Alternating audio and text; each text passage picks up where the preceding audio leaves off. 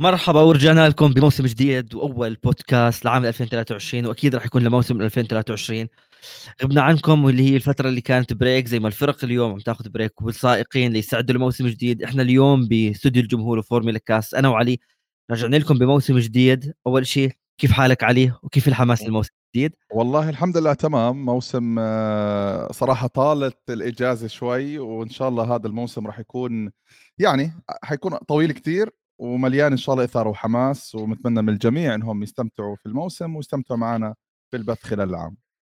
ان شاء الله وأكيد هلأ خلونا مع بعض نبلش البودكاست رقم 74 وأول لايف بال 2023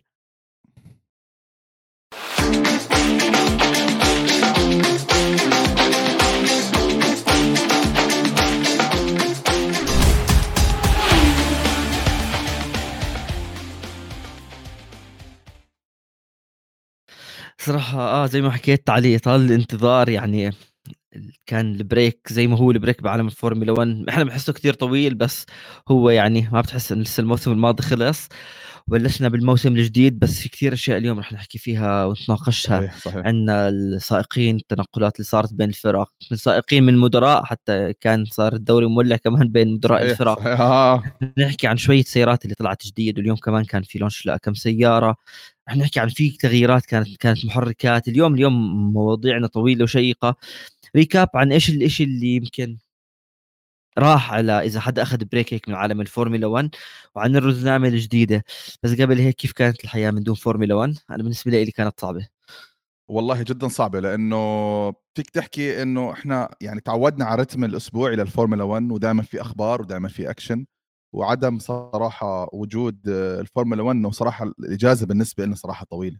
ثلاث شهور كثير يعني إنك أنت تقريبا 100 يوم إنك أنت تبعد عن عن الفورمولا 1 بس بتوقع إنه هاي الموسم يعني 23 سباق يعني ما راح يكون في أي مجال للملل خلال الموسم إلا باستثناء إجازة الصيف بس راح يكون موسمنا مكتظ بالسباقات. يمكن أكثر مرة بتاريخ الفورمولا 1 بيكون عندنا هذا العدد من السباقات في موسم واحد. آه 100% هذا راح يكون أطول موسم. بس ال... إحنا كمان ما اشتقنا اشتقنا كمان للناس اللي عم بتتابعنا واللي دائما بتفاعلوا معنا بس اليوم أكيد محضرين لهم أشياء. خلينا نفوت دغري بالموضوع. اليوم الفرق صار في كثير تنقلات فيها. اليوم عم بيعلنوا عن سياراتهم عن livery جديده بس هذا خليه لموضوع شوي. اليوم صار في تنقلات يعني هي كلها بلشت تتذكر لما من عند سيباستيان فيتل. الموسم آه الماضي. آه. بس شو صار اليوم بجديد بعالم الفورمولا 1 فيراري مرسيدس ريد بول ما تغير عليهم شيء نفس سائقينهم وثابتين على هالسائقين سريعا. فيراري تشارلز لكلير كارلوس ساينز ريد بول فريق البطل أكيد مع ماكس فيرستابن لقبه الثاني وسيرجيو بيريز هذا في ثلاث مواسم نفس السائقين. مرسيدس جورج راسل لويس هاميلتون بس غير هيك الأمور تغيرت آه، باقي الفرق. يعني مكلارن صار تغيير ألبين آه، الهاس. الهاس خصوصا مع خروج آه، ميك شومخر نبلش فيهم شو رأيك ناخذ من الفريق اللي هو خلص رابع واللي هو ألبين. ألبين حاليا بالموسم الجديد راح يكون استبان أوكون أكيد لسه موجود. فرناندو ألونسو تركهم بس إجاهم بيير جاسلي. هذا التغيير اليوم فريق الفرنسي شو الوضع وشو بنتوقع كمان اليوم منه؟ مفاجئ ولا ما كان مفاجئ أصلا؟ أه شوف يعني هو صراحة كان من من فترة جيدة توجه فريق ال ال ال الألبين فرنسي أه لكن زي ما بيحكوا اللي اللي اللي بدأ لعبة الدومينو في كل القصة هو يمكن سيباستيان فيتل. من يعني هو اللي يعني عمل لعبة الكراسي بين جميع السائقين على الشبكة. شوف سائق واحد لأي درجة يعني كان تغي يعني خروجه من من من من مكانه مؤثر جدا. يعني خرجت أو طلعت فيتل من فريق الاستون مارتن خلت الاستون مارتن تفكر ببطل عالم سابق سائق خبير اللي هو ألونسو. مجرد ما صار عند الألبين مقعد فارغ ففكروا فورا بجاسلي نوعا ما كان بيأدي مواسم جيدة لكن مظلوم في الألفا ألفا تاوري. فريق نوعا ما يعني إحنا عارفين يعني فريق الريد بول آه. الثاني ما في توجه الفريق إنه إنه ينافس نعم على أكثر من مقاعد الوسط. فخطوة جيدة لجاسلي لفريق نوعا ما يعني ما بدي أتكلم إنه هو بينافس على اللقب لكن طموحه أكبر من طموح الالفا تاوري. وصراحة اختبار لجاسلي مهم لأنه في هذه الأول مرة بدنا نشوف جاسلي برا بيت أو علامة الريد بول يعني جاسلي انتقل بين الألفا تاوري والريد بول وانتقل خلالهم. لكن الآن وجوده في سيارة مختلفة تماما مع فريق وإدارة مختلفة تماما وفرنسية ممكن نوعا ما يعني نستبشر ونتفائل بموضوع جاسلي لكن مزاملة أوكن مش سهلة. أوكن مش من الناس اللي بيترك لك الحياة سهلة معاه كسائق بالفريق. فراح نشوف يعني صراع داخلي وصراع مع الفرق الأخرى خصوصا مع فريق الماكلرن لأنه هو منافسهم تقريبا الرئيسي مع فريق الأستون مارتن. ف فلا لن ما راح تكون مهمة جاسلي سهلة لا مع زميله ولا مع المنافسة مع باقي الفرق. وسمعنا يعني طبعا نبرة ثقة نوعا ما من فريق الألبين إنه هذا الموسم راح يكون أفضل من الموسم الماضي وفريق الألبين فريق نشط يعني سواء بالتحديثات سواء بالأفكار سواء بكذا. فأنا بتوقع إنه أخيرا جاسلي أجت الفرصة واذا ما استغل هذا الموسم فبتخيل إنه يعني رهان يمكن يعني يسبب يعني بالنسبة لي خيبه ظن كبيره لأنه متوقع من جاسلي صراحة كثير هلأ شوف جاسلي صح إحنا بنحكي أول مرة بيطلع من بيت الريد بول كان بلش بالتورو روسو وكان كمان بالألفا تاوري آخر إشي واللي هو على فكرة بس هيك شوية شغلات سريعة عن بيير جاسلي بيير جاسلي عنده فوز وحيد حرام في الفورمولا 1 وثلاثه بوديوم يمكن اليوم بعمره صار بحدود 27 سنة يمكن اليوم فرصته بالألبين لا تنسى فريق ألبين هو فريق بطل بالنهاية اختلاف التسمية لكن هو كان رينو فاليوم ممكن عنده فرصة أكثر خصوصا مع الأداء الكثير ممتاز كانت للسيارة والفريق كفريق بشكل عام بس فريق مصنع يعني يملك محركه كمان يعني هاي نقطة مهمة. طبعا هاي نقطة جدا مهمة إنه أنت بالنهاية أنت الفريق رقم واحد أنت مش إنه ألفا تاوري أنا بالفريق B واللي هو تابع للريد بول واصلا ما عندك المحركات. بس شوف شغلة هو بيير جاسلي ما طلع من ال... لو بدك تاخذها هيك نمرقها ما طلع من ال... الالبين أو الرينو هو رجع لأنه بال 2012 هو شارك بالفورمولا رينو كان أول مشاركة له ب single seater أو بالكراسي الأحادية بعد ما انتقل من الكارتينج لكن بعالم الفورمولا 1 أنا معك مليون بالمية ترك التورو روسو وترك كل شيء اسمه ريد بول مجاورة اوكن ما راح تكون سهلة وخصوصا ألونسو كانت بعض المرات تشوف إنه له مع اوكن لكن اليوم الرهان مش أنا بالنسبة لي بشوفه والله على على جاسلي بس على فريق فرنسي. أنت عم تحط يعني نقطة ضغط أنا بعتبرها اليوم على الألبين بأنه أنت بدك توحد هذا الفريق يكون زي هيك.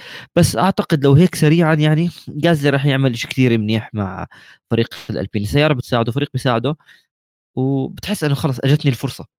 اليوم إني أنا ما بدي أكون بفريق B ولا أي شيء بس يمكن هذا هو الوضع بالنسبة لل عشان عشان زي ما يقولوا to survive مع اوكون لازم تكون شخصيتك قوية. فهذا يعني. اختبار قوي لشخصية جاسلي في, في أمام اوكون وزي ما قلت فريق فرنسي المفروض إنه يكون الدعم الداخلي قوي والتفاهم وال communication بينهم أكيد المفروض يكون أفضل مما كان يمكن يحصل في فريق الالفا تاوري بس هل بتعتقد رح يكون اليوم في السائق رقم واحد والسائق رقم اثنين اليوم بفريق الألبين؟ هل رح تكون أفضلية لأوكون لأنه بتعرف يعني فترة زمنية أطول مع الفريق يعني له أكثر من موسم وخصوصا إنه كان في ألونسو. أنا ليه اليوم أنت عندك ألونسو؟ ألونسو طلع واللي هو بطل العالم واللي هو يعني أفضل من أوكون أكيد أفضل من جاسلي يعني ما حدا بيختلف عليها. راح اجى سائق ثاني معه ضل أوكون. فهل ممكن تكون شوف في تمييز ولا الألبين راح يلعبوها بال safe side شوف أنا من أنصار مدرسة السائق الأول والثاني. أكثر من من يمكن بعض الفرق اللي بتحاول تعمل يعني موازنة بين بين السائقين. ممكن أنت بسائقين نفس جاسلي وأوكون بداية الموسم أنت ما بتعرف مين كعبه أعلى من مين. لكن أنا بالنسبة لي لازم كل فريق بالفورمولا 1 وهي وجهة نظر يمكن شخصية في اللحظة اللي بجد سائق في عنده يعني advantage على زميله فورا يتحول التركيز على السائق الأفضل. لأنه بتمر خلال الموسم كثير مواقف. أنت مش محتاج تكون فيها عادل. يعني أنت محتاج إنك تركز على السائق رقم واحد. حتى لو كان في مركز متأخر إذا ما كنت محدد مين الأول ومين الثاني راح تواجه مشكلة مثلا بتبديل المراكز راح تواجه مشكلة ب ب بالاستراتيجيات. لأنك أنت لما بتراهن على سائقين نوعا ما موضوع العدل بالفورمولا 1 قد يسبب لك خسائر أكثر من الفوائد وهذا شفناه مع أكثر من فريق حاول يطبق ال ال سواء مع فيتل ولوكلير سواء مع ألونسو وأوكون. موضوع محاولة إن أنا أكون عادل بين السائقين ما بت يعني ما شفت لها نتيجة يعني واقعية دائما كانت تسبب مشاكل حتى بين هاملتون وروزبرغ. يعني دائما كان في لها آثار سلبية لكن لهالسبب أنا مع إنه يتحدد سائق أول وثاني لكن مش من داي 1 خصوصا لأنه إحنا لسه ما بنعرف مين السائق الأفضل؟ وما عندك بطل عالم منهم. هي النقطة اللي أنا فالأفضل آه وما في أخبر منهم. يعني هم الاثنين تقريبا عندهم تقريبا نفس الخبرة. فلا خلينا في الميدان بينزلوا الاثنين. عندنا عدد جيد من الحلبات إنه يعني يتأقلموا على السيارة لكن في مكان ما بعد السباق الخامس السادس السابع. لا أنت عندك سباق 23 حلبة. لازم بعد السباق السابع يكون في لك تركيز لكل مواردك على سائق واحد إنك إذا بتوزع الموارد على سائقين تطلع انت الخسر الأكبر. طيب.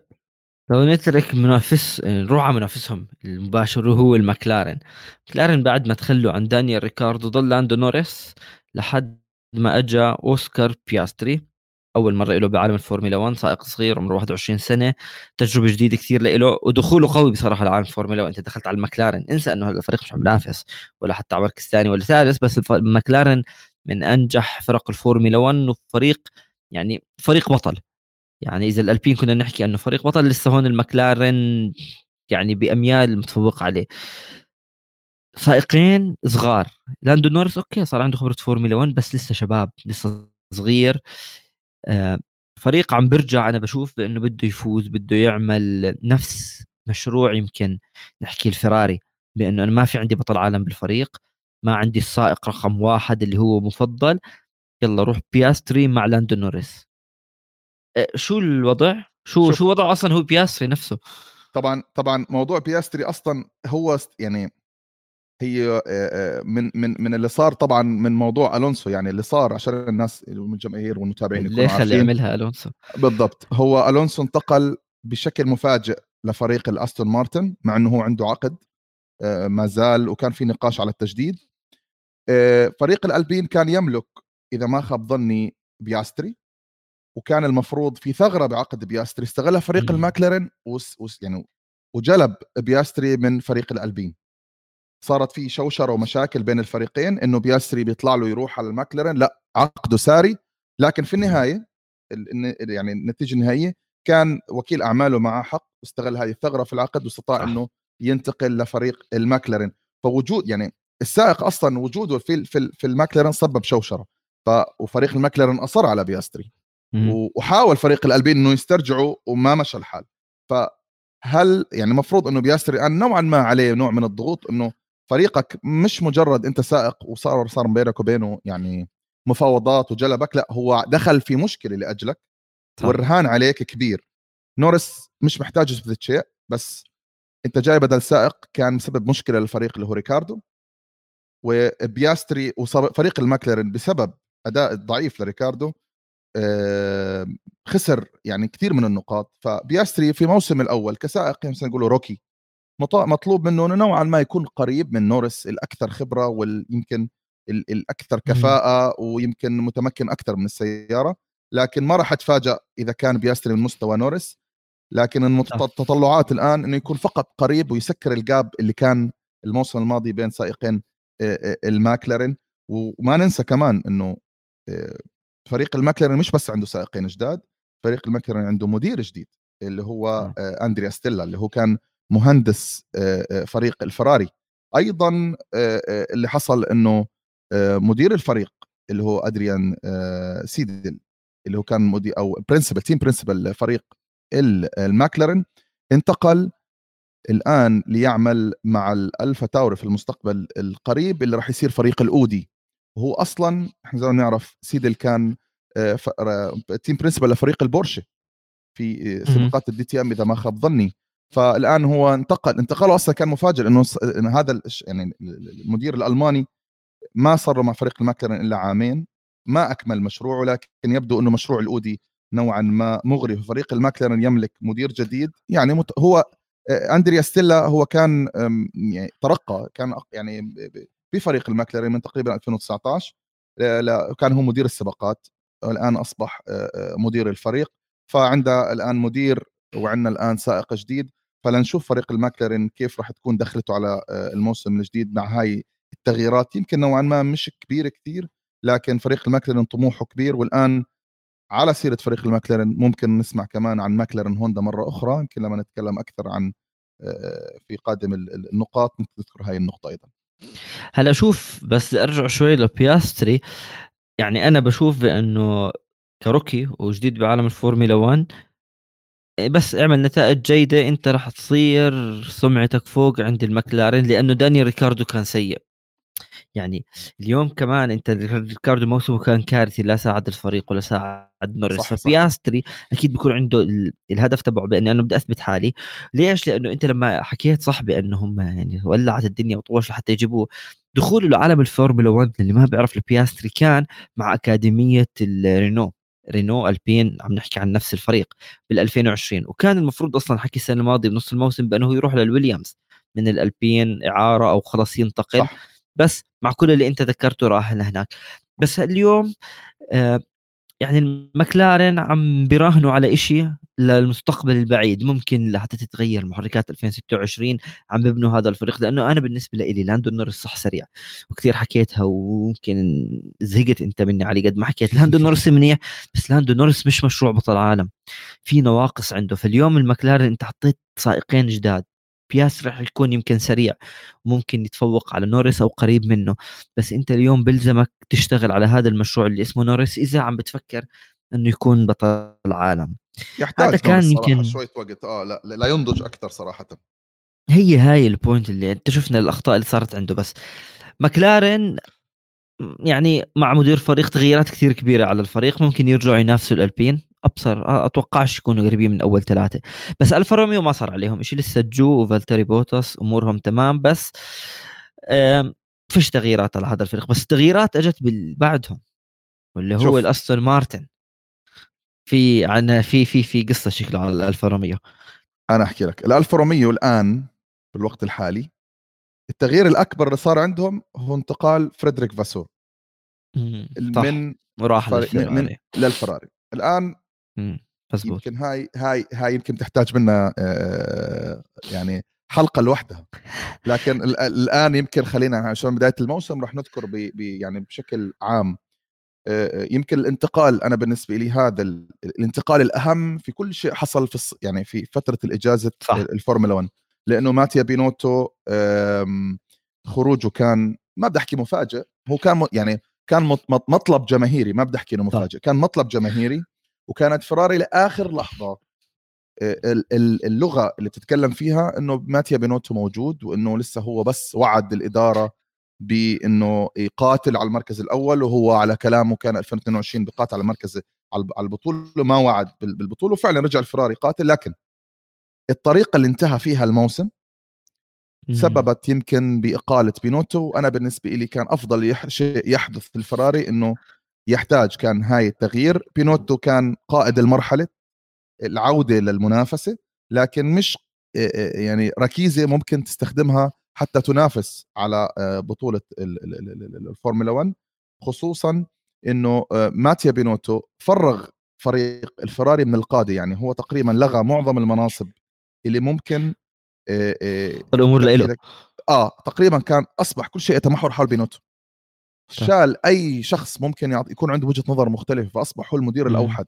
وهذا الشيء أنا بالنسبة لي جميع الفرق عندها قائد واثنين وثلاث للفريق. يعني سواء مع مع مع الريد بول آه، عندك هورنر وعندك دكتور ماركو آه، سواء توتو وولف أو أو أو مثلا أكثر من من من يعني كل الفرق اللي بتنافس تشعر انه هم يملكوا أكثر من من من رأس حربة بيتكلموا مش نفس الشخص بيسوي كل شيء.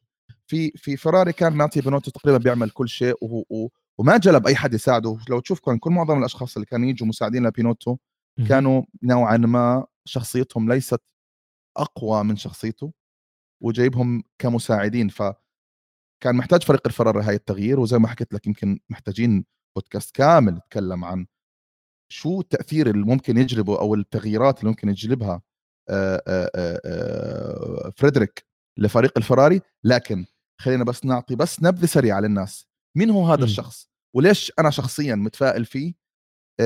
إنه يكون مدير مختلف. فريدريك هو شخص بدأ بالفورمولا 1 من القاع.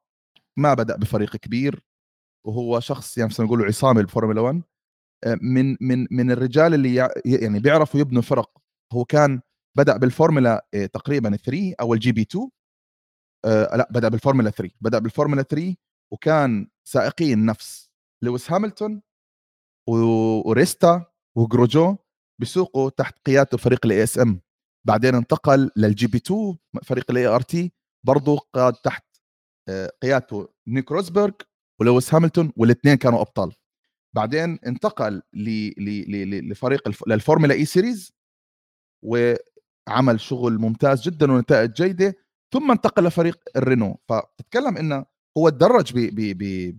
ب... بالفورمولا 1 وزامل الأبطال وجميع اللي زاملوا فريدريك أثنوا على شخصيته وإنه يملك فكر مختلف حتى لو بتطلع على فريق الساوبر لما استلموا فريدريك كان فريق الساوبر المركز الأخير على الشبكة لو بنذكر أجت فترات فريق الساوبر كان الأخير وهو صاحب قرار الانتقال لمحركات الفراري وهو اللي ترك الفريق في مركز ومنافس ومركز جيد وصار الألفا تاوري أو الألفا روميو sorry فريق منافس. والآن يجلب كل هاي الخبرات والفكر حتى سيارة الألفا روميو اللي الموجود الآن هي نتيجة عمله. وأنا شفت كثير كلام وتحليلات على مدى قوة فريدريك. وهذا الشيء اللي إحنا محتاجين أن نتكلم عنه في قادم المواعيد. فهذا التغيير راح يكون أساس كبير ويمكن مصيري بتاريخ أو مش بتاريخ في موسم 2023 إنه الكل بيطلع شو ممكن يجلب تغيير على ماتيو بينوتو. وأول تصريح له راح أجلس وأشوف كل الأخطاء اللي صارت في المواسم الماضية وأعرف كل خطأ وأدرسه وليش حصل. لأنه إحنا كنا دائما نشوف إنه إحنا الوحيدين اللي بنشوف الخطأ وماتيا بينوتو بيحكي لك إنه الأمور طيبة. بس هي شغلة صحيح فيراري ما تغيروا سائقينهم. ضل صح. اليوم أنت عندك كارلوس ساينز وتشارلز لكلير. لكن ما بدي أحكي عن التغيير أنا بالنسبة لي التغيير أكيد كان مهم لأنه بينوتو ما كان قائد ناجح للفريق بس الفراري خسرت المدير التقني أو ال chief technical officer واللي هو ماتيا بينوتو تملأ فراغ نوعا ما حيكون صعب للفراري بس مش هاي نقطتي. نقطتي هون اليوم الفراري ما تغيروا السائقين زي باقي الفرق وهلأ بعد شوي رح نكمل على الأستون مارتن ولا كل الفرق. بس اليوم إحنا بنعرف العلاقة اللي بتربط فريدريك بتشارلز لكلير علاقة جدا قوية خصوصا إنه هو كان معه بالفريق. هل اليوم هون السؤال اللي يمكن أنا فكرت فيه بطريقة ثانية هل اليوم راح يصير في تمييز داخل كراجات الفراري بين الكلير وبين ساينز؟ من الأول معروف بأن الكلير الطفل المدلل للفراري وإنت جاي تفوز بطولة العالم بس كمان كارلوس ساينز عمل عليه وزيادة. ما عم بحكي هذا الشيء لأنه أنا ما بحبش الفراري أنت بتعرف قديش أنا بحب الفراري هي. أكيد. بس الفكرة اليوم إذا الفراري بدها تتبع نهج أنا ما عندي سائق أول أو أنه بدها تكون واضحة من أول الموسم وخصوصا لأنه فريدريك وتشارلز لكلير في بينهم علاقة يعني طيبة. يمكن حتى لو ما كان لكلير بالفراري بس يجي فريدريك كان ممكن يجيب لكلير. هذا السؤال اليوم اللي هو القرار اللي عنده لازم ياخذه هل هو بده يبين بأنه أنا بالضبط هذا القائد اللي عم بتدوروا عليه الفراري؟ وأنتم تخليتوا عن شخص بفترة مايكل شوماخر كان. okay من ناحية الهند الفريق كجزء الهندسي والتقني لكن أنت اليوم طلعت شخص كان جزء من أمجاد الفريق جبت شخص نوعا ما منحاز لتشارلز لكلير هذا هي النقطة اللي أنا يعني عم لحد هلا ما لقيت لها الجواب. أنا الزلمة ما صرحش لأنه عشان هيك بس. لا لا أنا أنا أحكي لك شغلة. الآن موضوع موضوع فريدريك أول شيء الشيء الجاي هو عراب لوكلير هذا واحد. اثنين هي. يملك شخصية صارمة وحازمة وفعلا هو قائد. يعني هو لو لو تنتبه على فريدريك أنا معك بس أنا هو مش مهندس هو شوف أنا بالنسبة لي أنا بحب هذا النوع من المدراء. هو مش مهندس سباق بعدين صار مدير. لأنه معظم آه. المهندسين أو التق... يعني التقنيين هو يعني إنك تكون مهندس لا يعني إنك تص... يعني إنك مدير ناجح. صح. تمام؟ هو نو... هو ولد قائد. يعني هو فريدريك هو صاحب مشاريع. في كل فريق استلمه في ال GP 2 في الفورمولا E في الفورمولا 2 هو صاحب مشروع هو قائد فريق. هو يض... هو ضليع بالأمور التقنية هو مش مهندس بيشتغل بإيده أو كان في بيصمم سيارة لكن على على نقيض ال... ال... ال... بعض المدراء الموجودين هو قائد. حازم بقراراته توجهاته واضحة. problem solver نفس ما بيحكوا شخص بيعرف كيف يحل المشاكل. وفريق الفراري كان مع ماتيا بنوتو بيفتقد لشيء القرار الحازم. يعني دائما ماتيا بنوتو ما كان تاثيره هذا تمام أنا مليون بالمية معك بس في تشارلز لكلير بالنص. هل راح يكون هو جد هذا معروف عن شخصيته القيادية ممتازة وهذا بيحتاج الفراري هل راح يتخذ القرار بأنه ما بدي سائقين أو سائق أول تشارلز لكلير وفي أسباب؟ لأنه أنت اليوم بس يكون قائد للفريق واللي هو حاليا فريدريك جديد الفراري بهاي الشخصية ومعروف عنه بتاريخه زي كمان أنت ذكرت لنا أنت اليوم أمام قرار. هل أنت بدك تعمل هيك أو هيك؟ أنا أعتقد راح يترك الأمور زي ما هي ما راح يحط فيه سائق اول سائق ثاني. هو ما سائقين يستمروا حيبدأ الموسم فيش سائق أول. لأنه لأنه هذا موسم الأول على فكرة. حيبدأ الموسم بهي الطريقة إنه في سائق أول وثاني. لكن في اللحظة اللي راح يشوف وهذا الشيء اللي أنت لازم تكون حازم فيه. إنه ماتيا بينوتو حتى لما بيكون في سائق له له له advantage على آخر كان مش واضح ومباشر. يعني ما كان يجلس ويعني ويعني زي ما يقولوا قاعد السائقين ويقول لهم أنت رقم واحد وأنت رقم اثنين. يترك الأمور يعني بينهم تنحل وهذا الشيء ما بينفع. طبعا لا, لا فريدريك في اللحظة حتى لو لوكلير كان أقل ما راح يراهن على سائق بداية الموسم على حساب الآخر لكن راح يوفر للسائقين أجواء مثالية إنه كل كل شخص فيهم. يطلع أفضل ما عنده. الشيء الجيد إنه في مرحلة ما من الموسم عنده القدرة والشخصية إنه يمسك السائقين ويحدد مين هو السائق الأول والثاني وما راح يكون خايف من تبعات ردة فعل أحد السائقين وما أعتقد إنه عنده مشكلة لو أحد السائقين مثلا ساينز ما تقبل القرار. ممكن تشوف إنه بيستغني عنه في نهاية الموسم فيا تمشي لمصلحة الفريق أو ممكن نجلب سائق آخر ممكن أكثر أكبر عمرا أكثر خبرة. يقوم بهذا الدور في حال لوكلير أثبت نفسه لأنه حتى لوكلير الآن في رهان شخصي مع فريدريك لأنه ما زالت أخطاء آه، لوكلير كبيرة لما بنحط تحت الضغط. فهو راح يترك الأمور نوعا ما مفتوحة لأنه مش من الجاي إنك تبدأ الموسم بهي الطريقة. لكن في اللحظة اللي راح يعرف فيها راح يحسم الموضوع وأعتقد إنه راح يضل محسوم لكل المواسم القادمة لو ضلوا نفس السائقين موجودين أو لو تم تغييره بسائق أكثر خبرة. لسه في شيء أصعب. اترك الفيراري لما تروح على الاستون مارتن لانس سترول وصار معه مين؟ فرناندو ألونسو. هذا التغيير كان هو مفاجئ بالموسم الماضي بأنه ألونسو ترك الألبين راح دغري على الاستون مارتن. وعرفنا كل الميمز اللي عملها. بس اليوم دخول بطل عالم بدال بطل عالم فريق الأستون مارتن. أستون مارتن فريق عم بيشتغل بمشروع أنا برأيي بده يجيب بطولة العالم. بلشوا مع سباستيان فيتل اعلاميا كأسم فيتل. فيتل كثير ساعد بالنسبة لي بتطوير مستوى سترول بتطوير مستوى السيارة وكفريق. استمروا بهذا الشيء اللي أنا بالنسبة لي ناجح. أنت جبت بطل عالم. فرناندو ألونسو يمكن خياراته كانت سيئة بعد ما فاز بطولة العالم مرتين. لكن هلأ اليوم انتقل للأستون مارتن. اليوم الأستون مارتن هو بنعرف إنه فريق لعائلة سترول. فلانس سترول هو بفريقهم فريق العائلة. ما راح يكون هو رقم واحد لأنه مستحيل أنت بجانبك بطل عالم. لكن بنفس الوقت هل ممكن نسمع بأنه فرناندو ألونسو فعليا يسمى السائق رقم واحد؟ والشغلة الثانية هي اليوم تذكر الحدث اللي صار بينهم السنة الماضية. كيف ألونسو ولعت معه؟ ألونسو قبل بيومين شفت التصريح تبعه عم بيحكي عن لانس سترول هجوم خيالي كان على السوشيال ميديا على فرناندو ألونسو. أنا حتى لما قرأت الموضوع بحكي إنه يا أخي هي مش شخصية فرناندو ألونسو المتعودين عليها. بس سريعا بس نحكي شوي فرناندو ألونسو أكيد بطل عالم مرتين 32 فوز 98 بوديوم 22 pole position وأسرع لفة 23 مرة. بس النقطة اليوم إيش تأثير ألونسو بالأستون مارتن؟ أول شيء الجيد في في في انتقال آه، فرناندو ألونسو لفريق الأستون مارتن إنه طموحه أكبر من طموح الألبين رغم إنه يملك أدوات أقل. يعني ما عنده محركه الخاص فأنت على الورق. بتشوف إنه فريق الألبين يمكن عنده موارد أفضل لكن الفريق التقني لفريق الأستون مارتن أفضل. الشركاء مثل توتو وولف وسترول آه، والميزانية والمصنع الجديد تشعر إنه فريق الأستون مارتن عنده مشروع. يمكن ما ينجح اليوم لكن هو فريق قوي قادم بقوة الفترة الجاي. فال ال ال ال ال الشيء الآخر إنه فرق وبعجبني صراحة ال vibes هاي اللي بيحكوا. الأجواء في أستون مارتن اللي شفته إنهم بيتعاملوا مع فرناندو ألونسو كبطل عالم مش كسائق جاي في نهاية عمره يقضي سنتين عشان ينقل المشروع من مرحلة لمرحله تشعر إنه النبرة نبرة بطل عالم. حتى سترول نفسه بيتكلم ان أنا بدي أشعر بضغط مزاملة فرناندو ألونسو. يمكن فيتل كان أكثر يعني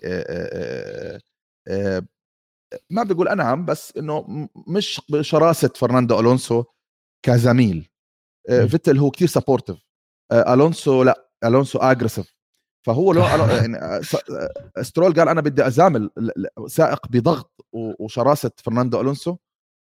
يمكن اضيف هاي النقطة يمكن أكثر لشخصية سترول. موضوع الشراسة في الحلبة أكثر بس بعقل أكثر ما إنه مجرد إنه زي ما شفنا أخطاء الموسم الماضي وبس بقاتل حتى لو كان خسران المعركة. آه، ألونسو يعامل الآن كبطل عالم. ألونسو تشعر إنه هو قائد المشروع. أوكي؟ آه، حتى فريق الاستون مارتن صرح إنه إحنا عارفين جبنا فرناندو ألونسو وعارفين إنه سائق متطلب. فهم واعيين هو شو شو, شو أصعب من فيتل صراحة. أصعب من فيتل وعارفين إنه هو سائق. ما راح يتركك بسلام تبني سيارة وتغلط براحتك. لا راح يهاجمك على الراديو وراح يضغط عليك في المصنع وراح يطلب دائما أفضل وأسرع سيارة. وأعتقد إنه مدراء فريق الاستون مارتن كانوا بحاجة أو هم رأوا داخليا انهم بحاجة شخص عنده هاي ال ال ال ال هذا الزخم وهاي الكاريزما يمكن ليعمل لهم هاي النقله النوعية. وفي النهاية القرارات في داخل الفريق الاستون مارتن يعني ما أعتقد إنها بتتم من غير النقاش مع المالك سترول اللي طبعا. هو صاحب الفريق وابنه بالفريق ومن غير تدخل توتو وولف لأنه هو يملك ثلث فريق الأستون مارتن. فما بقدر أستبعد إنه توتو وولف كان له إيد.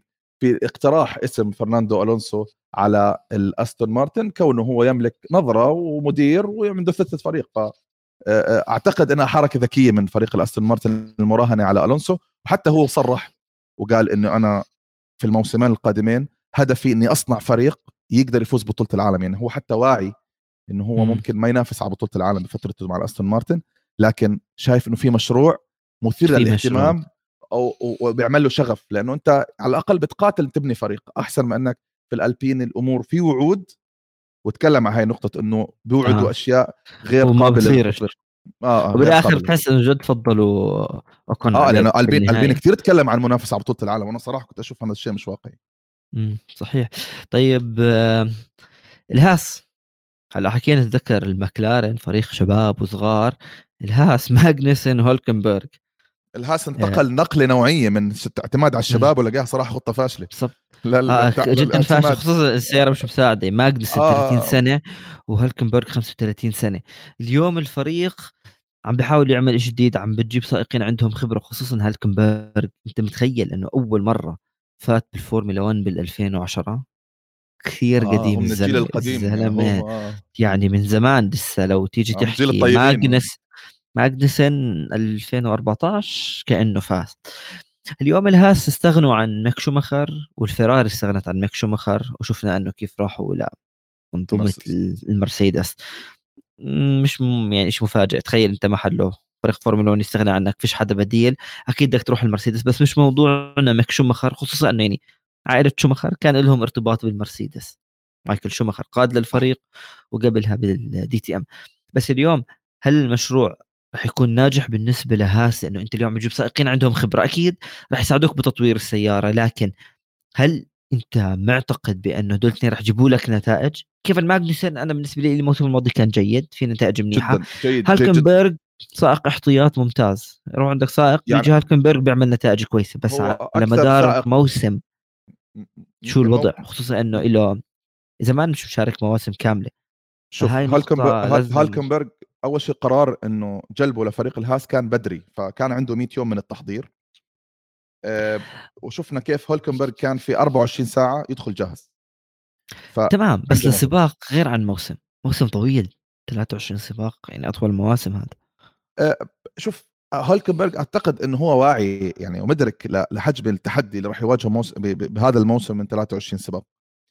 بس بعتقد إنه كان بيحتاج هولكنبرغ هاي الفرصة. سائق يعني كل مرة تم الرهان عليه أثبت نفسه. ربما فترة الرنو كانت شوي نوعا ما فيها مشاكل لكن في كل الفترات اللي تم الرهان فيها هولكنبرغ صراحة كان سائق مثالي وممتاز وأنا فرحان لهولكنبرغ إنه نال فرصة أخيرا.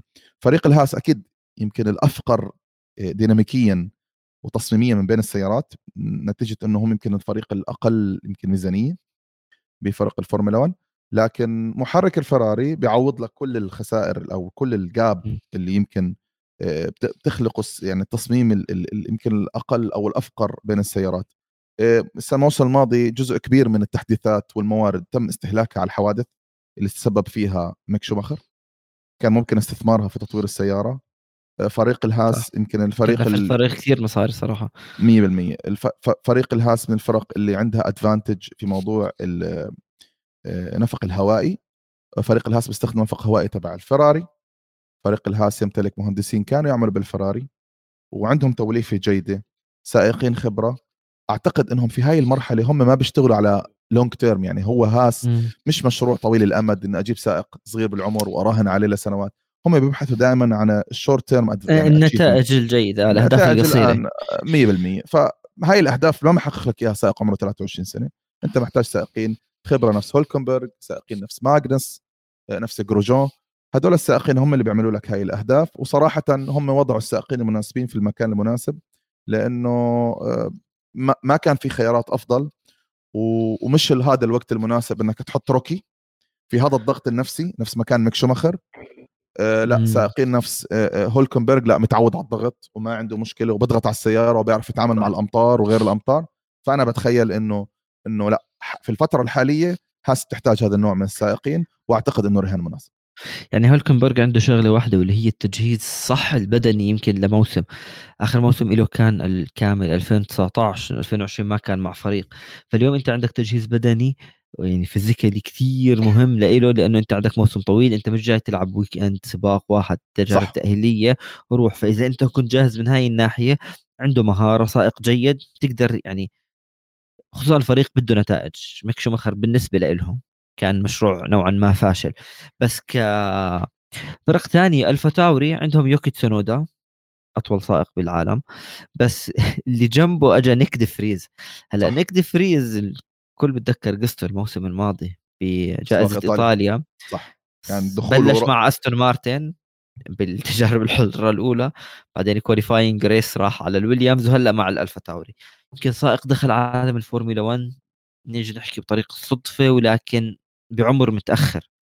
إحنا كنا بنعرف سائقين فورمولا 1 بفوتوا عمر يعني صغيره ممكن 18 ممكن 19 20 21 لكن هو فات على عمر ال 28 كموسم كامل. بيستاهل. و... آه, آه، بيستاهل. ويمكن هو أفضل بديل للالفا تاوري على فكرة محل غاسلي آه.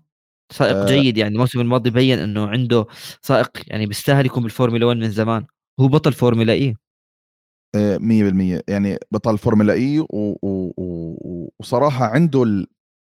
عنده خب عنده يعني موهبة ممكن تراهن عليها. يعني م. عمره جيد آه... عنده موهبة و... وأخذ مكان يمكن كان في تقريبا سائقين ممكن يكونوا آه، مرشحين ياخذوا آه ياخذوا مركز دفريز آه، في أو المقعد دفريز آه، منها I think هيرتا اللي هو بطل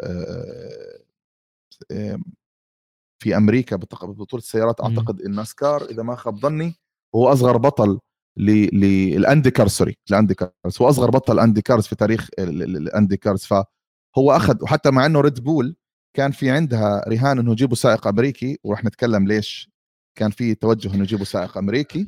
آه، فالمراهنه على ديفريز الآن آه، أعتقد يعني بيستحق فرصة جيدة. وليش لا؟ ممكن نشوفه بكرة فريق الريد بول إذا عمل نتائج قوية لأنه أوضاع بيريز يعني ما هو يعني آه ممكن الموسم الماضي مشت شفنا شوية مشاكل يعني. صح في موسم في موسم شوف الموسم الماضي أتوقع أمور بيريز مشت لأنه بيريز آه، في موسم محسوم لماكس أمورك طيبة لكن إذا أجاك ظرف مختلف محتاج م. كل نقطة ومحتاج ماكس يفوز ببطوله العالم آه لا ممكن يتخلوا عن نهايه الموسم بعد الأشياء اللي صارت. آه ما كانش الأمور منيحة يعني. آه إنسى اللي طلع حكى ماكس وهورنر إن الأمور منيحة بس كان في tension يعني شوي تفضل يعني زيادة عن اللزوم. بيريز بس أنا ما اعتبرته خاطئ لأنه بالنهاية أحكي لك شغلة هي سريعا. أنا لو كنت محل ماكس أنا بطل عالم أنا بعمل كل شيء عشان أفوز ببطولة العالم. صحيح, صحيح. لا راح يهمني لا فريقي ولا أي شيء المهم بدي أجيب اللقب لأنه بالنهاية ناس تتذكر بأنه ريد بول جابت اللقب مع ماكس مش إنه ماكس زعل صراحة بيريز 100% هذا بحب بيريز سائق مفضل. بس بالنهاية هذا تاريخ يكتب يعني.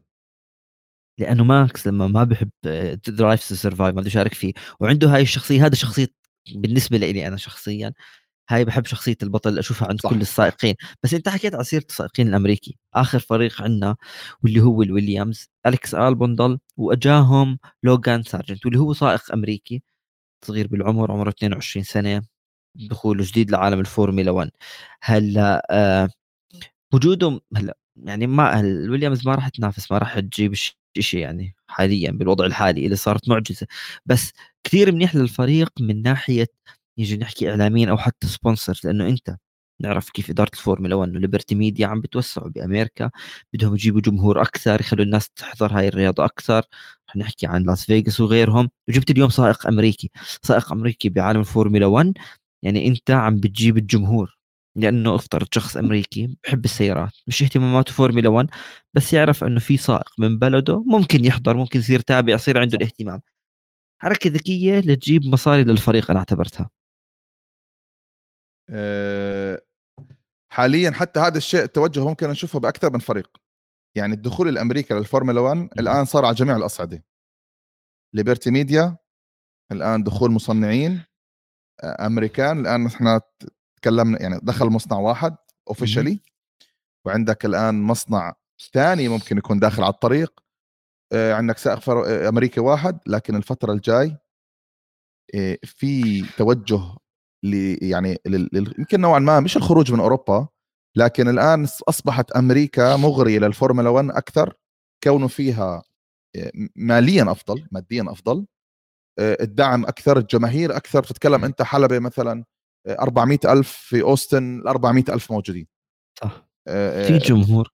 في جمهور وفي ضخم مالي قوي وفي sponsors وال يعني والأمريكان هم يعني أسياد ال marketing. يعني في هاي الأمور وهم أفضل ناس بيعرفوا يسوقوا لهي الأشياء. شفنا كثير رياضات بتحقق أرقام فلكية يمكن أكثر من بطولات كرة القدم سواء بال NBA أو سواء بالكره الأمريكية أو البيسبول. فليبرتي ميديا عندها توجه كبير لمنطقة الخليج وعندها توجه أيضا لمنطقة أمريكا لأنه هذه المناطق في شغف في دعم مادي قوي في رعاة قويين. وفي جماهير ممكن تعبي لك أي حلبة وهذا الشيء اللي شوي شوي راح يبدأ يطغى حتى على السائقين. حنشوف زيادة بعدد السائقين الأمريكان خلال يمكن السبع ثمان عوامل جاية على حساب يمكن السائقين الأوروبيين شوي شوي. يعني ممكن الآن يصير هذا التوجه ونشعر فيه خلال السنوات الجاية. يعني موضوع السائقين إيش يصير فيهم؟ حنشوف خلال الموسم يعني خصوصا هيك كم سائق وكم مدير فريق جداد. بس أنا أتفق معك بأنه شوي ليبرتي ميديا عم تتوجه أكثر لأنه لامريكا بدنا ننشر الرياضه أكثر لأنه في عائد مادي وعائد جمهور بالنهاية. أنت بدك تجيب جمهور فأنت كل ما تجيب جمهور أكثر كل ما أنت الرياضة لك أفضل. بس خلينا أنا وياك نطلع لأول beat بهذا الموسم حتى قبل السائقين وبنرجع.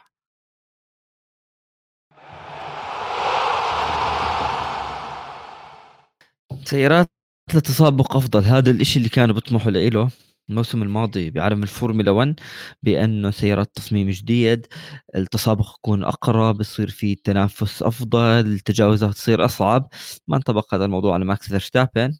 بس نجحوا بأنه شفنا العديد من جد يعني التنافس كثير كبير بين السائقين تهد التجاوزات الجميلة. غيروا السيارات كان أبرز التغييرات اللي شفناهم الجناح الخلفي تصميم السيارة الإطارات أو الجنطات عندنا بالأردن بنحكي هيك قياس 18 إنش. بس صار في عندنا شوية شغلات رجعوا ال ground effect واللي هو موسم 1982 ما كان موجود. شفنا ظاهرة ال porpoising بأن السيارة على الخط المستقيم تكون ترتفع وبتنزل بتهتز. لويس هاملتون قضى نص الموسم هو بيشتكي من الموضوع. اليوم الفورمولا 1 ما تغيرت السيارات بال 2023 من ناحية تصميم كامل في تفاصيل صغيرة أكيد تغيرت. وناحية محركات خلص جمدت تطويرها لموسم 2026 بس يمكن كان الأساسي بأنهم يحلوا ظاهرة ال porpoising وشفنا الخلاف الكثير كبير ريد بول فيراري مرسيدس خصوصا اللي بده يغير بتصميم السيارة. 2023 صار فيها تحديثات. اليوم إذا هذا بيجي بحكي لك ما صار لا صار. شو الوضع عندنا؟ والله شوف آه، حتى الناس تكون حتى واعية وعلى دراية. في الفورمولا 1 آه، دائما حتى لما يكون في تثبيت للقواعد الأساسية لل أو للحقبه الوحده خلال الحقبه نفسها دائما في تغييرات. التغييرات هدفها طبعا كسر الرتم لأنه إذا في فريق مسيطر التغييرات هاي البسيطة نوعا ما بتقرب الفرق على بعض بترجع نوعا ما الفرق لنقطة الصفر أوكي؟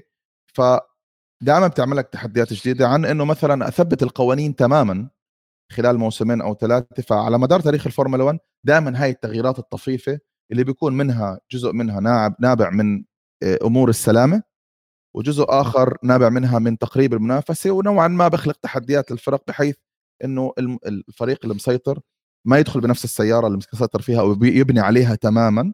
لا هو محتاج شوي يرجع خطوتين لورا يبني مرة أخرى ويكمل. الأساسيات يعني 70% من السيارة بضل نفسه لكن ال 30% بالفورمولا 1 بتفرق كثير ف يعني معظم التحديثات يعني موضوع مثلا ارتفاع السياره وموضوع هي هاي النقطه آه صار السياره تقريبا نوعا ما اعلى وهذا الشيء طبعا هدفه انه تقليل ال porpoising ونفس الشيء هذا يعني بيقلل أو هدفه كان تقليل ال downforce وموضوع ال diffuser حتى ارتفع الأرضية عندك ارتفعت وهذا الشيء يعني بيأثر جدا. الارتداد فعليا أنت لما 100% لو بدك آه. تنزل السياره ما راح تخبط بالأرض زي أول. 100% وطبعا هذا الشيء بيخلي الفرق تعيد حساباتها بتصميم السيارة لأنه ارتفاع ال diffuser وارتفاع الأرضية بيغير كثير بقوانين الديناميكية الهوائية وحتى بال downforce فعلى الفرق دائما تبحث عن حلول جديدة. إنها تغير أو إنها تضلها محافظة على نفس ال downforce levels اللي كان موجود العام الماضي وبنفس الوقت إنهم يعني شفنا فريق الفراري الموسم الماضي تم تغيير رفع الأرضية يمكن 5 أو 10 ملي تأثرت تماما في في في هذا التغيير. بعد الجلسة الصيفية آه شفنا أداء الفراري انقلب تماما حتى مش إنه ريد بول ابتعدت لا هم تراجعوا كمان. بتراجع الفراري آه. بالمية. ف ف فهاي أحد ال ال التغييرات. كان في توجه إنهم يقللوا وزن السيارة لكن لمعايير السلامة ال ال ال الاتحاد الدولي رفض نزلوها 2 كيلو هم بس. المفروض كانت تنزل 2 كيلو. لكن اللي حدث آخر شيء في اجتماع من يومين إنهم أقروا إنه ما راح ينزلوا آه، وزن السيارة. آه، هم شوف هو نزلوا ما نزلوا. يعني هم الآن ضافوا قطعتين على السيارة وزنهم تقريبا كيلو. آه، بالضبط هم راح يكون لك بننزل الوزن فهي صفت نفسها. هم ض... فبالضبط هم نزلوا بعدين ضافوا القطعتين فضل ال minimum weight 789 أو 98 كيلو جرام فما تغير موضوع وزن السيارة ولهذا الشيء كان بعض الفرق لعلمك في فرق كثير اعترضت على موضوع تنزيل وزن السيارة لأنه في فرق حاربت بشدة عشان توصل لل minimum weight في فرق لحد اللحظة ما قدرت توصل لل minimum weight فإنك أنت تقلل ال minimum weight في فرق نفس الفراري على سبيل المثال أو الألفا روميو على علمك الألفا روميو العام الماضي كانوا تحت الوزن. الوزن المسموح واضطروا إنهم يرفعوا. فتخيل أنت لما تعطي اثنين ففورا فريق الألفا روميو عنده القدرة إنه ينزل لل 2 كيلو اللي نزلوا. تقريبا هاي النزول بيعطيك من عشر ل 20 من الثاني في اللفه الواحده وهذا صراحة رقم على مدار السباق رقم أيضا كبير. في بعض التغييرات اللي صارت لها علاقة بالسلامة. نفس المرايه الجانبيه الآن صارت أكبر. أكبر حجمها آه. أكبر حجمها لأنه الفكرة الإطارات عشان تشوف أكثر. 100% الإطارات الآن صارت تسبب عوائق على على موضوع ال ال ال ال الرؤية. فموضوع ال كبروا المري نعم 100% أيضا عندك موضوع ال ال في ال halo. هي ال halo مضبوط وفي ال roll hoop كمان. 100% فطبعا هو بسبب حادث جو حادث جو بريطانيا. بالضبط بالضبط. فعملوا بعض التغييرات البسيطة. التحديثات الأكثر صراحة بس آه. شغلة بس ال halo كثير ناس يمكن بيسمعوها بيعرفوها. بس ال roll hoop فعليا زي ما انت حكيت بعد ما صار حادث جو ببريطانيا. ال roll hoop هو يا جماعة القطعة اللي موجودة ورا خوذة السائق سيارة الفورمولا 1 هاي القطعة اللي بتشوفوها اللي ورا هي ال roll hoop. هل هي وظيفتها بأنه هي تحمي السائق بس تنقل بسيارة الفورمولا 1 بأنه تحمي الخوذة وراس سائق الفورمولا 1 هلا حادث جو طلع منه سليم بس حكوا لك لسه نزيد ال safety أو الأمان. فخلوها أقوى يعني عملوا ال roll hoop. هاي القطعة أقوى تتحمل لسه حوادث أكثر ولما تنقل بسيارة الفورمولا 1 لسه تتحمل الضغط الأكثر. كانت جدا نقطة مهمة. دائما الحوادث بتغير بالأمان بعالم الفورمولا 1 حادث جو حادث سنة وكثير من الحوادث جروجون. حادث جروجون. حادث جروجون. وال halo أكيد هي من أفضل الشغلات الموجودة بالفورمولا 1 بس آه، على فكرة سيارات الموسم الماضي هي أبطأ المفروض بثانية واحدة من أيام زمان. بس هي كانت هيك سريعا شو هي ال roll hoop؟ شوف ال ال ال ال حاليا التغيير الآخر اللي صار على موضوع أيضا ال qualifying okay؟ آه. الآن بال qualifying آه، صحح لي إذا كنت غلطان أني أنا مش متأكد إذا هاي النقطة ربما يتم تجربتها فقط هذا الموسم راح يكون Q 1 فقط في بعض السباقات. Q 1 حيكون بال hard Q 2 راح يكون بال medium و Q 3 راح يكون بال soft ال soft طبعا هم بيحاولوا دائما يغيروا يغيروا في هاي حسبة أو حركه يعني ال qualifying اللي شفنا الموسم الماضي مثلا كان السائق اللي بتاهل بال Q 2 بإطار هو راح يبدأ في السباق. لغوا هاي الفكرة. يعني عم بيحاولوا نوعا ما يلعبوا في موضوع ال qualifying حتى يعني يعني يخلق بدهم يعملوا شيء بيحاولوا يعملوا بيحاولوا شوف هم بيكسروا النمط. يعني هي فكرة إنه في نمط معين لل qualifying هم بيحاولوا دائما يعملوا تغييرات تجديدات بحيث إنه ال ال ال ما يضل ال qualifying بنفس الرتم تشعر بالملل. فالفورمولا 1 دائما مبنية على التغييرات وهي التغييرات دائما بتعمل لك حلول جديدة مشاكل جديدة تحديات جديدة. فأحد الأفكار يعني إن موضوع ال ال ال ال لأنه الاطارات ب Q 1 تكون نوع Q 2 Q 3 بس تعرف شغلة شوف هلأ هم دائما كل فترة بنشوف بأنه بغيروا من اسلوب ال qualifying أو التجارب التأهيلية. بحاولوا يخلقوا نوع جديد من المنافسة يشددوا على الفورمولا 1 يكسروا هيمنة فرق.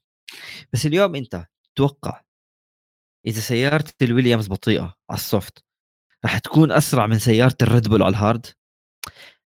هاي النقطة. بال Q 1 كلهم على ال hard. معقول اليوم تيجي سيارة الالفا روميو اللي هي مش من نفس سرعة مثلا المرسيدس أو الفراري تكون أسرع منهم على ال hard. هلأ صح في بعض السيارات وبعض الحلبات نوع الإطار ما بيلائمها.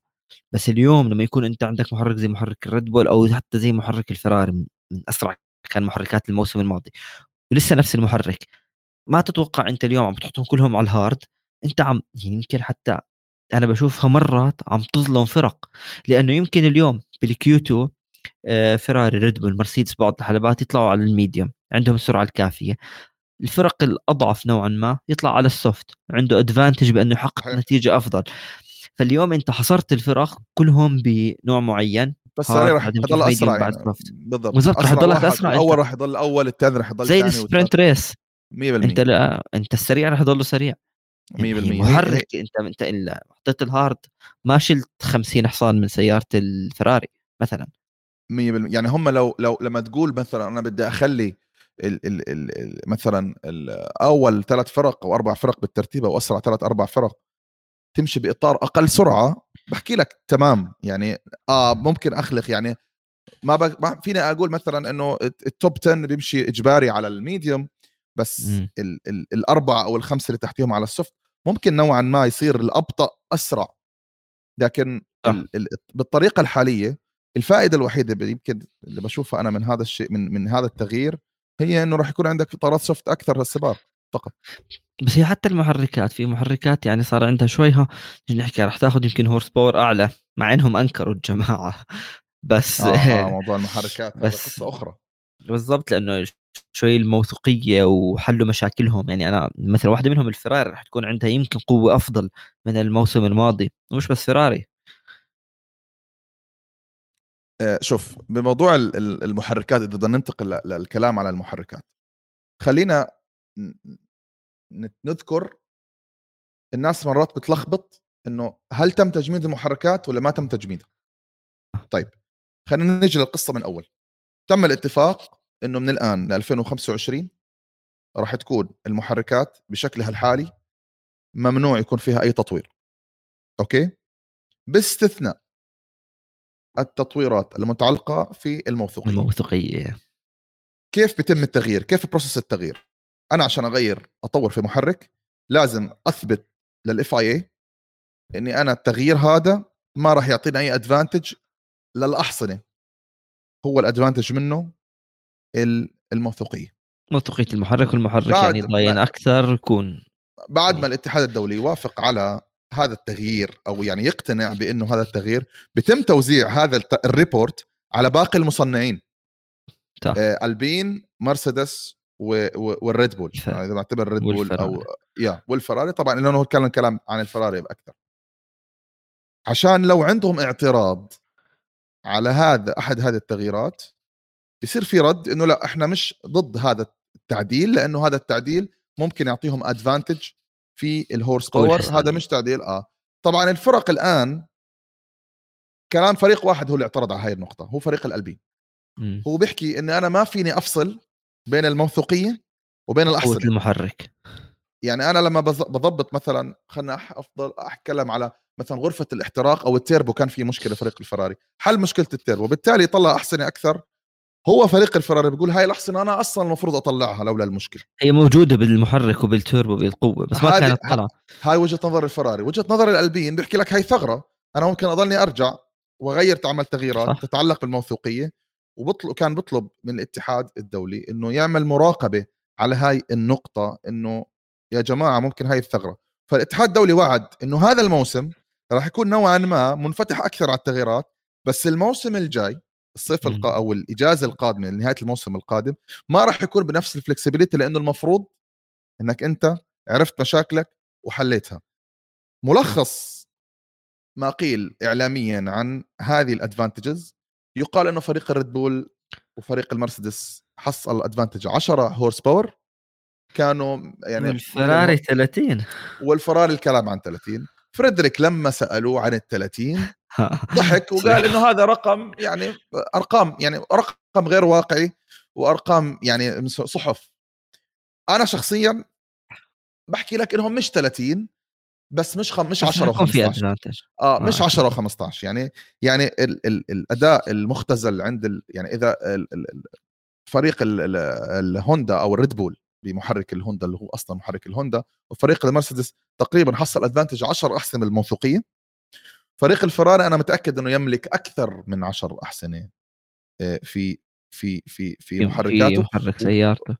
وبالتالي وبالتالي آه، إحنا شفنا فريق الفراري في بعض السباقات في إسبانيا لما كان بيسوق بالمحرك الاسائل بكامل القوة كانوا خارقين. آه يعني حتى تص... يعني قوية جدا على السيارة. على درجة ما كان فريق الف... الريد بول يملك سيارة مثالية إلا إنه فارق المحرك كان لا يعوض. آه. أعتقد إنه بالتغييرات اللي ممكن تصير بسيارة الفراري الآن مهما صارت وهو أكيد تحسينات يعني سيارات الفراري محتاجة مثلا يقولوا فقط يعني sharpening يعني بعض التاتشات refining زي ما بيحكوا. بعض اللمسات اللي بتخل اللي بتخليها فعلا تغلب على بعض المشاكل نفس إن هي يعني موضوع إدارة الإطارات وغيره واللي هاي كمان نقطة كتير مهمة إنه هذا الموسم الإطارات أصبحت أفضل تماسكها وأقل تحبب آه، من الموسم الماضي. هاي كانت مشكلة معظم الفرق وأكثرها فراري قوة ال advantage راح ياخذ فريق الفراري من تحسين الموثوقية advantage راح يكون آه، آه، قوي وجيد وممكن يلعب دور كبير بمنافسته على اللقب. فريدريك الشيء الوحيد اللي أكد عليه في آخر مؤتمر صحفي إنه إحنا مرتاحين الآن من مشكلة الموثوقيه ما ما تكلم عن عدد الأحصنة بس إحنا وهذا الشيء يعني راح يأثر على الهاس على 1400 شفنا الهاس وال 1400 أول الموسم الماضي كانوا خامس يطلع في ال qualifying أسرع من المرسيدس. شوف هلا هي دائما بالفورمولا 1 حتى بكل القوانين لو شو ما يعملوا فيها ال grey area أو المنطقة هيك الرمادية اللي هي كل الفرق بكون تركيزهم عليها بيمسكوا الشيء لأنه هون عندهم الثغرة وهون إنه أنت صعب يعني تمسك الغلطة عليهم فكلهم بيلعبوا بهاي النقطة بتحس حتى إدارة الفورمولا 1 بتركوها لو نوعا ما من الفرق تشتغل على سياراتها أكثر 100% بتحس يعملوا هون ال واحد واحد واحد الميمعة بالفورمولا 1 واحدة من الأمثلة المهمة على الموضوع هو جناح آه، الأستون مارتن الموسم الماضي الأستون مارتن يعني عمل جناح آه، بالمنطقة الرمادية. رغم أنه روس براون قال إحنا حاولنا نقفل كل الثغرات لكل شيء نجح فريق المرسيدس إنه يعمل الزيرو بوت سايد بوت ونجح فريق الأس... ال... ال... ال... ال... الأستون مارتن يعمل جناح مبتكر ورائع. وفريق الريد بول على كلامهم استطاع إنه يعمل chassis مبتكر في طريقة بنائه وكيف إنه بيمتص آه، أو بيساعدك على التخلص من ال porpoising فهاي النقاط دائما موجودة بالفورمولا 1 وهذا بالنسبة للمصنعين الموجودين. لو نتكلم الآن على المصانع المحركات الجديدة لأنه إحنا الحين داخلين على حقبة يعني إذا أنت ما بتحب الفورمولا 1 فرصتك الآن إنك تدخل عالم الفورمولا 1 عشان تستمتع بالمصنعين الكبار بالفورمولا 1 الآن أعلنت فريق الريد بول صراحة دخول مفاجئ وما كان ابدا حد متوقع إنه فريق الريد بول وفريق الفورد إنه يكون في بينهم أي شراكة إنه الكلام كان أغلبه على البورش صح. ثم صار كلام على هوندا ثم فاجئنا بالفورد. يعني فورد حتى لم يصدر لهم أي تصريح. عن الدغري إنهم ولا أي شيء ممكن بيفكروا بالفورمولا 1 الفورمولا 1 فجأة يعني خلال أنا قبل. الإعلان بيومين صدر تسريب بالخطأ. تمام؟ آه بعدين تم سحب الخبر وبعدها بيومين أعلنوا فريق الريد بول في أمريكا عن سيارتهم الموسم 2023 وهي السيارة طبعا هي طبعا شكليا جديدة ما إحنا ما لسه ما بنعرف شو تفاصيلها لكن أكيد. أعلنوا شراكتهم مع فريق الفورد فريق الفورد فريق عريق فريق الفورد مهتم طبعاً. جدا بعالم السيارات ال hybrid وهو أصلا من رواد عالميا بسيارات السيارات ال hybrid وأيضا عنده توجه قوي واستثمارات ضخمة في موضوع السيارات الكهربائية. عندنا الآن شراكة رح تكون أنا بالنسبة لي فورد أحسن اختيار شريك واختار شريك مثالي هو فريق الريد بول إنك تختار شريك أمريكي إنك تختار شريك ويكون النص الآخر من الشراكة هو ريد بول احد يعني رواد التسويق وإنه يكون زميلك هو فريق الفورد بخبراته بعراقته باسم الفورد هذا راح يعني يعمل لك صراحة يمكن شراكة خسرها فريق البورش. يعني كنت يعني كان كنا كثير متابعين كانوا بتمنوا فريق الريد بول يكون مع بورش انه فريق البورش له باع طويل برياضة المحركات والسباقات لكن أجت فورد اغتنمت الفرصة فيمكن ما بعرف إذا أنت بتحب تضيف شيء على شراكة أو تعليق على شراكة الفورد 100% هلأ أوكي الناس كانت بتحب بورش لأنه كسيارة وغير كتاريخها بعالم رياضة السيارات يعني التاريخ كثير كبير. بس فورد دخولها على فكرة غير أنهم فاتوا مع سيارة عندها ألقاب وسيارة حاليا نوعا ما مسيطرة أو فريق مسيطر بالفورمولا 1 وبتشارك مع المرسيدس بآخر 10 سنين أو أكثر حتى 12 سنة. بس فورد لما دخلت عالم الفورمولا 1 أول مرة بال 1967 هو فريق من أنجح المصنعين كمحركات للفورمولا 1 لأنه فعليا محرك سيارة الفورد. بتاريخ وجودهم بالفورمولا 1 عندهم 10 بطولات للعالم كفرق. عندهم 13 فوز لسائق بمحرك سيارة الفورد بطولة العالم و174 فوز بسباق أو بجائزة كبرى. ما عم تحكي عن دخول مصنع جديد مصنع متواضع. لا هو فايت وراجع رامي حاله بال top انت 10 بطولات يعني أو كمجموع من بطولات سائقين ومصنعين 23 انت عم تحكي عن فريق كثير كبير يعني فريق إذا ضلوا لفترة طويلة بالفورمولا 1 ممكن يهدد أرقام الفراري أرقام الويليامز أكيد لأنه يعني الويليامز حاليا بحاله سيئة أرقام المكلارن وفايت مع سيارة وسائق ممتازين هم رقم واحد حاليا.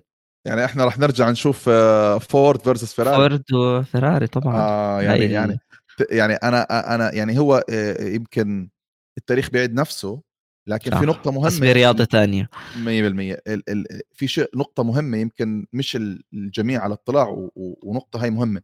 فريق الفراري لما تم التوقيع على قوانين 2026 الكل وقع ما عدا فريق الفراري.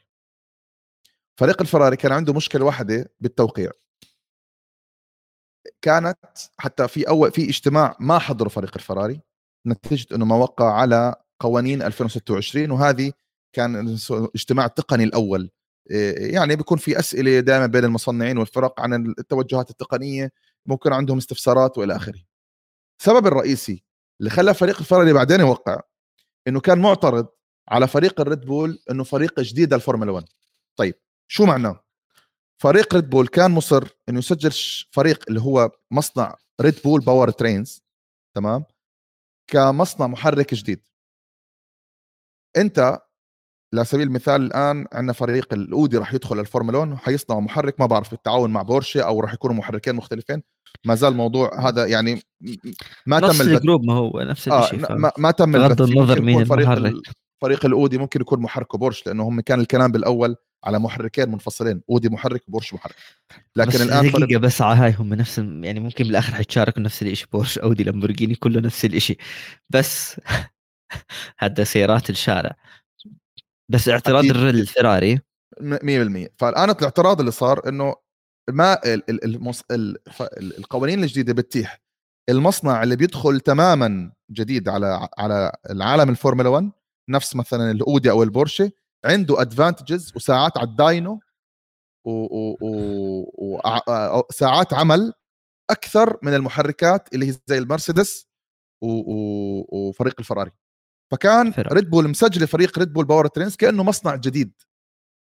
ضل الاتفاق عالق لحد ما ال FIA وضعت فريق الريد بول في مكان بالنص بين المصانع الجديدة وبين المصانع القديمة. فريق الريد بول راح ياخذ بعض ال advantages كونه مصنع جديد أو أو مصنع محركات جديد وينحجب عنه بعض ال advantages كونه already عنده الحقوق الملكية الفكرية لفريق الهوندا لمحرك الهوندا. النقطة الأخرى إنه فريق الهوندا الآن صار عنده محرك already فريق الريد بول راح يبني عليه سيارته وهي النكتة. والآن راح يعمل محرك جديد. ف ف ف ف فالآن يعني حتى الموضوع إنه ما بعرف هم راح يكون عندك محركين متشابهين لكن أكيد فريق الفورد راح يضيف إضافة مختلفة عن الأشياء اللي كان يعملها لكن ال ال ال ال فريق الفورد كما يقال راح يساهم في الجزء الكهربائي من المحرك. والريد بول راح راح راح راح يساهم بالجزء محرك الاحتراق الداخلي وهون راح تكون ال advantages لفريق إنه فورد راح تأخذ ساعات عمل أفضل لأنه معاهم فورد فهو جديد أما الريد بول لمحرك الاحتراق الداخلي راح تكون ساعاته آه، كما فريق الفراري والمرسيدس. فهي نقطة جدا مهمة إنه فريق الريد بول ما استفاد من كونه مصنع يعني لن يعامل كأنه مصنع محركات جديد. الآن عندنا شراكة أخرى ربما تدخل على الفورمولا 1 اللي هو اندريتي و GM Motors تمام؟ الكلام كثير عن الموضوع. ما زالوا ما اختاروا فريق. يمكن يكون الهاس لكن في مشكلة إنه GM محتاج المصنع المحركات يكون في أمريكا وفريق الهاس باني مصنعه في إيطاليا بمحاذاة فريق الفراري. فهي مشكلة أخرى آه، يمكن بتعطل موضوع الاستحواذ على فريق الهاس. وفريق الأندريتي أيضا كان بيحاول إنه يدخل كفريق جديد. جديد, جديد الفورمولا 1 وفي اعتراض كبير. أنا مع إني صراحة مستغرب من هذا الشيء.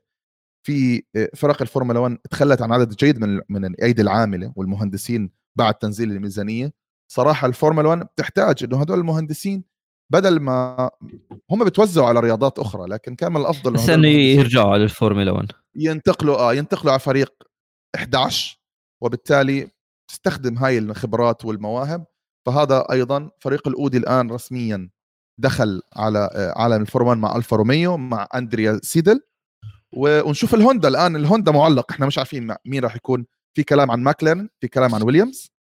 إنه هوندا حكوا لك إحنا مشتركين راجعين على الفورمولا 1 في كلام إنه مرة ثانية راح يكون شراكه مع ماكلارن وفي م. كلام إنه ممكن يكون الويليامز. أيضا نفس الشيء بينطبق على البورش. ممكن يكون الويليامز. وممكن يكونوا هم محرك الأودي ويتخلوا عن فكرة محركين محرك لأودي. ومحرك لبورشي خلاص هو محرك واحد حيركزوا عليه وأعتقد إنه هاي كل الأشياء اللي بتخص المحركات والعقود. بس أنا مع إنه مثلا هوندا ما تترك وخصوصا مع دخول أودي وهلأ حاليا أنت عندك دخول فورد. ليش؟ لأنه أنت كل ما يكون عندك محركات أفضل مصنعين أفضل كل ما أنت عندك سيارات الباقية راح يكون عندها فرصة لحتى تنافس. يعني أنت اليوم أنت عندك فيراري مرسيدس وأنت عندك هلأ فورد هوندا تضل موجودة اودي تكون موجودة محرك الرينو أنت عم تعطي محركات يعني كل نوعا ما ما بدي أحكي لك صار عنده نفس الفرصة بس أنت اليوم مشكلة السيارات مرات المحركات الضعيفة وخصوصا الفرق الرقم اثنين آه يعني فرق الزبائن عمره فرق الزبائن اللي بتاخذ محركك ما راح يعطيك نفس المحرك ما تتوقع آه، تاخذ محرك يعني عمرك ما راح تاخذ بطولة العالم بفريق زبائن. وأنت فريقنا أنت اليوم يعني... كل ما تفوت مصنعين جداد أنت فعليا عم تعطي فرصة لسائقين لفرق ولا تصنع أبطال عالم جداد. 100% فأنت بتتكلم عن 2026 انت راح تشوف ممكن سبع محركات. الآن والأغلب يعني... جيدة كلها راح تكون يعني على آه الأقل آه خمسة. يعني... حط اودي على لا جهة حط لا تنس... على لا... جهة. شوف عندك لا... هوندا بترجع. أنا أنا أحكي لك شغلة. النقطة الجيدة حتى الكل يكون يعني على على دراية. محركات 2026 القدرة الحسابيه المفروض تكون 1000 حصان. راح يكون 50% منها من المحرك الكهربائي و50% منها محرك الاحتراق. فمحرك الاحتراق يمكن هو الجانب الأكثر تعقيدا في في في رياضة الفورمولا 1 الجانب الكهربائي تم تبسيطه أصلا للقو... بقوانين 2026 سهلوها على الفرق. 100% فصار مش مش صعب. أصلا هم قل يعني بسطوا القوانين صناعة محرك عشان يدخ يجيبوا مصنعين آخرين. فلأول مرة راح تشوف يعني وهذا طبعا صراحة سببه ليبرتي ميديا لأنهم شغالين بطريقة أصبح فورمولا 1 فعلا منصة تسويقية لكل الفرق. الآن بت يعني جي أم بي ما بتخيل يمكن كانوا بيفكروا بالفورمولا 1 الآن أصبحوا يفكروا بالفورمولا 1 هوندا تخيل في هوندا بعد ما انسحبت واعلنت إنها راح تتوقف يرجعوا رجعوا. لا وقعوا. يعني فكرة إنه هوندا وقعت اذا الآن هم مطالبين بالعمل على محرك بغض النظر في فريق أو ما في فريق. فورد انت مين قال إنه أو مين تكلم إنه فورد كان ممكن تدخل ال ال ال ال الفورمولا 1 وأودي والألمان يعني بتتكلم أنت مدارس مختلفة الطليان الألمان الأمريكان يعني واليابانيين بتتكلم وفرنسيين بتتكلم إنه صراع رح تكون كبير وأتوقع إنه موسم 2026 رح يكون موسم ناري لأنه الآن الكل تعلم من درس 2014 والعمل من بدري على محركات آه، عشان تدخل الحقبه قوي. لازم من دي 1 تكون قوي.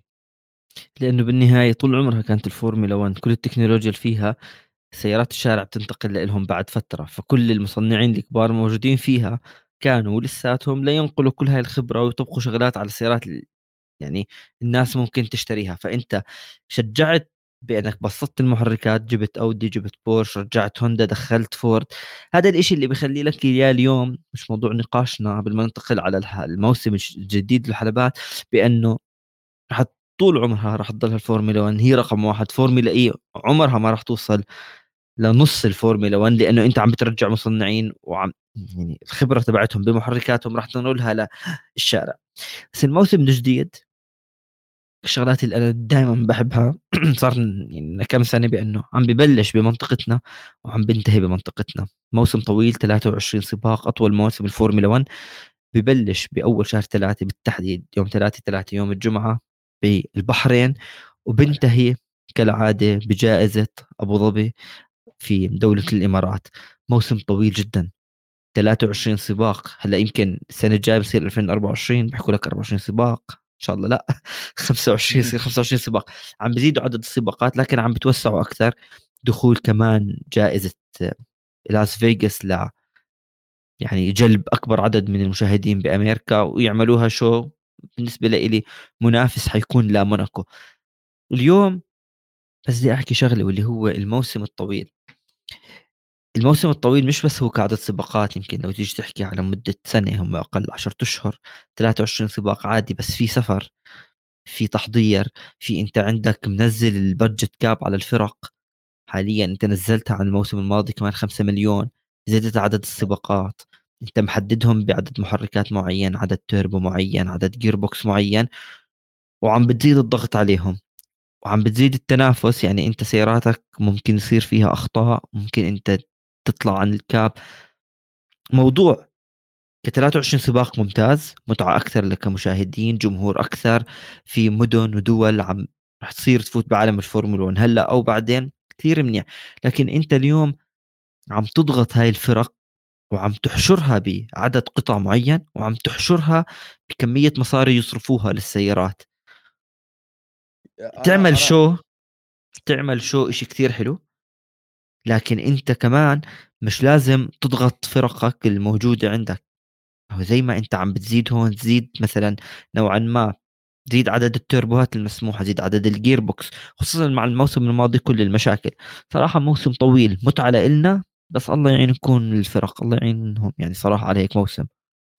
لا وكمان لعلمك الآن عدد ساعات إجازات الموظفين الفورمولا 1 تم زيادتها لأنه اشتكوا ال ال ال يعني المهندسين من الضغط. من, من الضغط إنه هذا في النهاية هذول بشر أنت بتحاول تخلق متعة على حساب آه، كادر أقل. يعني في معادلة بحاول الملتي ميديا توصل لها صراحة يمكن مش هذا الشيء النقطة الوحيدة اللي مش موفقين فيها. م. أنت بتزيد الرزنامة تمام؟ لكن لما بتقلل الميزانيات وبالتالي الأيدي المهندسين أو الأيدي العاملة الموجودة راح تصير أقل. تقليلها على أيدي العامل أو المهندسين بالتالي ضغط أكثر على عدد أقل من الناس.